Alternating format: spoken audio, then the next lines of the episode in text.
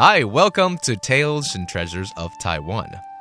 This is a show about a multitude of cultural facets here in Taiwan, from religion to customs, festival to tourism, performing arts to indigenous culture, and, of course, the culinary goodness of Formosa. It's your one stop shop to all things Taiwan, and I'm your host, Joey. 欢迎大家收听台湾文化新视野，我是主持人 Joey。 台湾的民间工艺包罗万象，从篆刻到漆艺、刺绣到剪年，各行各业的匠师们用他们的双手打造出最具有地方色彩和民俗意象的美术成品。每一门民间工艺都带着一套严谨的传统与师承。而这些大师们手上的文化技艺，在科技产品日新月异的二十一世纪，会面临什么样的挑战？这个月就让我们来谈谈台湾的民间工艺。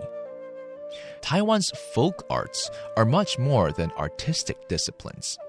They represent the colonial history and cultural memories of this immigrant based nation. As technology advances exponentially in the 21st century, how well the craftsmanship of the old clash with the manufacturing ways of the new. This month, we'll talk about the folk arts of Taiwan. And for this week, we'll talk about Taiwan's mosaic tile sculpting, traditionally an artistic discipline for decorating the temples and pagodas of local communities. 台湾的剪年工艺早期多数用于寺庙的装饰，历史非常悠久，而且功法独特。这周我们邀请到台南市艺术家协会的常务理事叶明吉老师， 为我们说明台湾剪年的历史、发展以及传承。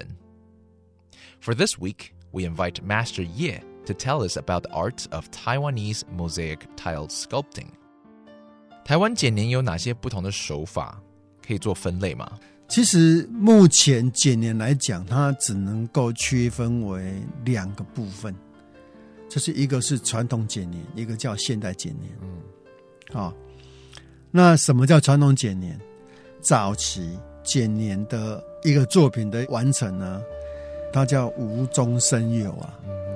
那你必须要一涂一拨一刀一剪的，慢慢慢慢慢慢把它弄出一个雏形出来，慢慢再做一个剪年的一个动作，用各种材料，玻璃片也好，瓷碗片也好，用用什么都好。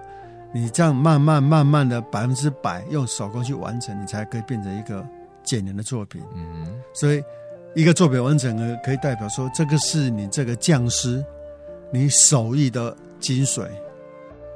但是什么叫现代剪年？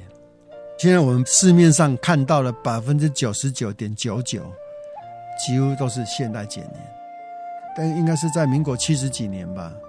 在民国七十七十几年的时候，就开始有出现一种材料，叫做淋烫剪年材料。磷是三点水那个磷，淋浴的淋，烫就是烫东西的烫。那为什么它会叫淋烫？取它的谐音叫做台语叫蓝藤，蓝藤的意思就是代表瓷器。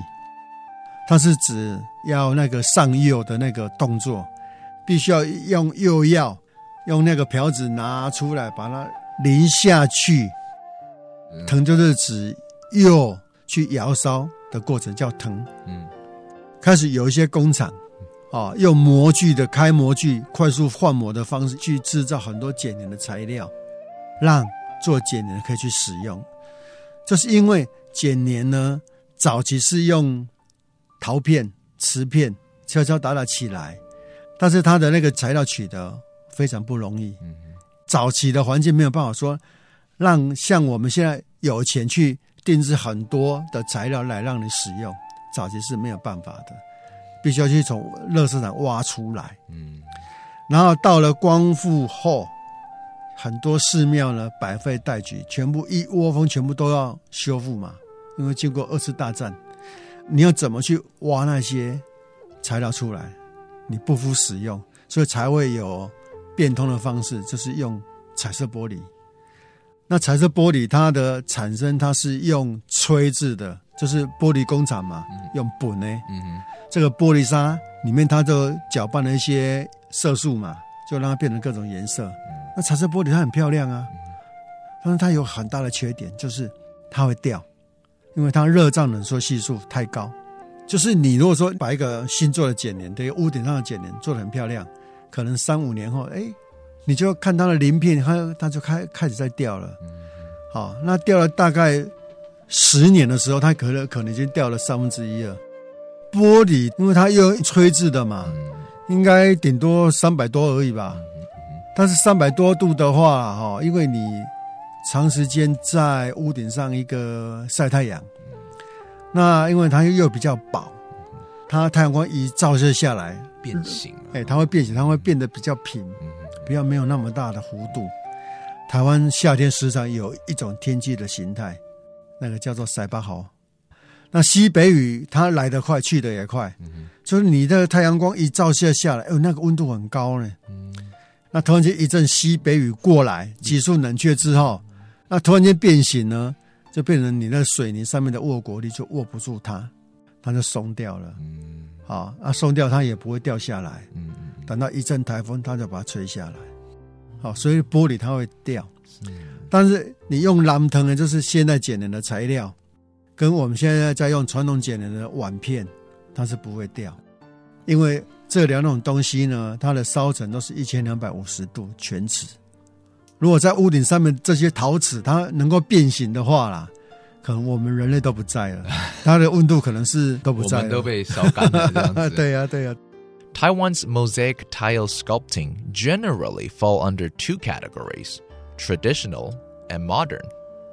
Traditional tile work on temple roofs is made from scratch. Artists scout out base materials such as clay, ceramic, or glass from wherever they can find it, sometimes even in landfills. And then from cutting the material, molding the tiles, to gluing the pieces, everything is done by hand. In these cases, a complete work is representative of the artist's skill and technique. Most of the mosaic tile sculpting seen nowadays are the modern type. During the 80s, ready made materials started becoming widely available. There were factories making these materials en masse, using molds for artists to purchase and apply. After the Second World War, there was an influx of demand of such artwork, with large numbers of temples having fallen into disrepair. Glass tiles come in beautiful and vibrant colors, but this material warped easily under the hot and humid weather conditions common here in Taiwan. Master Ye says it is still better to use ceramic or pottery tiles, which are heated over 1000 degrees Celsius when they're made, and they're much better at withstanding extreme climate conditions. That's it for our conversations about the different styles of mosaic tile sculpting in Taiwan. Tomorrow, we'll talk about the different steps to building a complete sculpture. This is another Tales and Treasures of Taiwan. I'm Joey. Have a good night.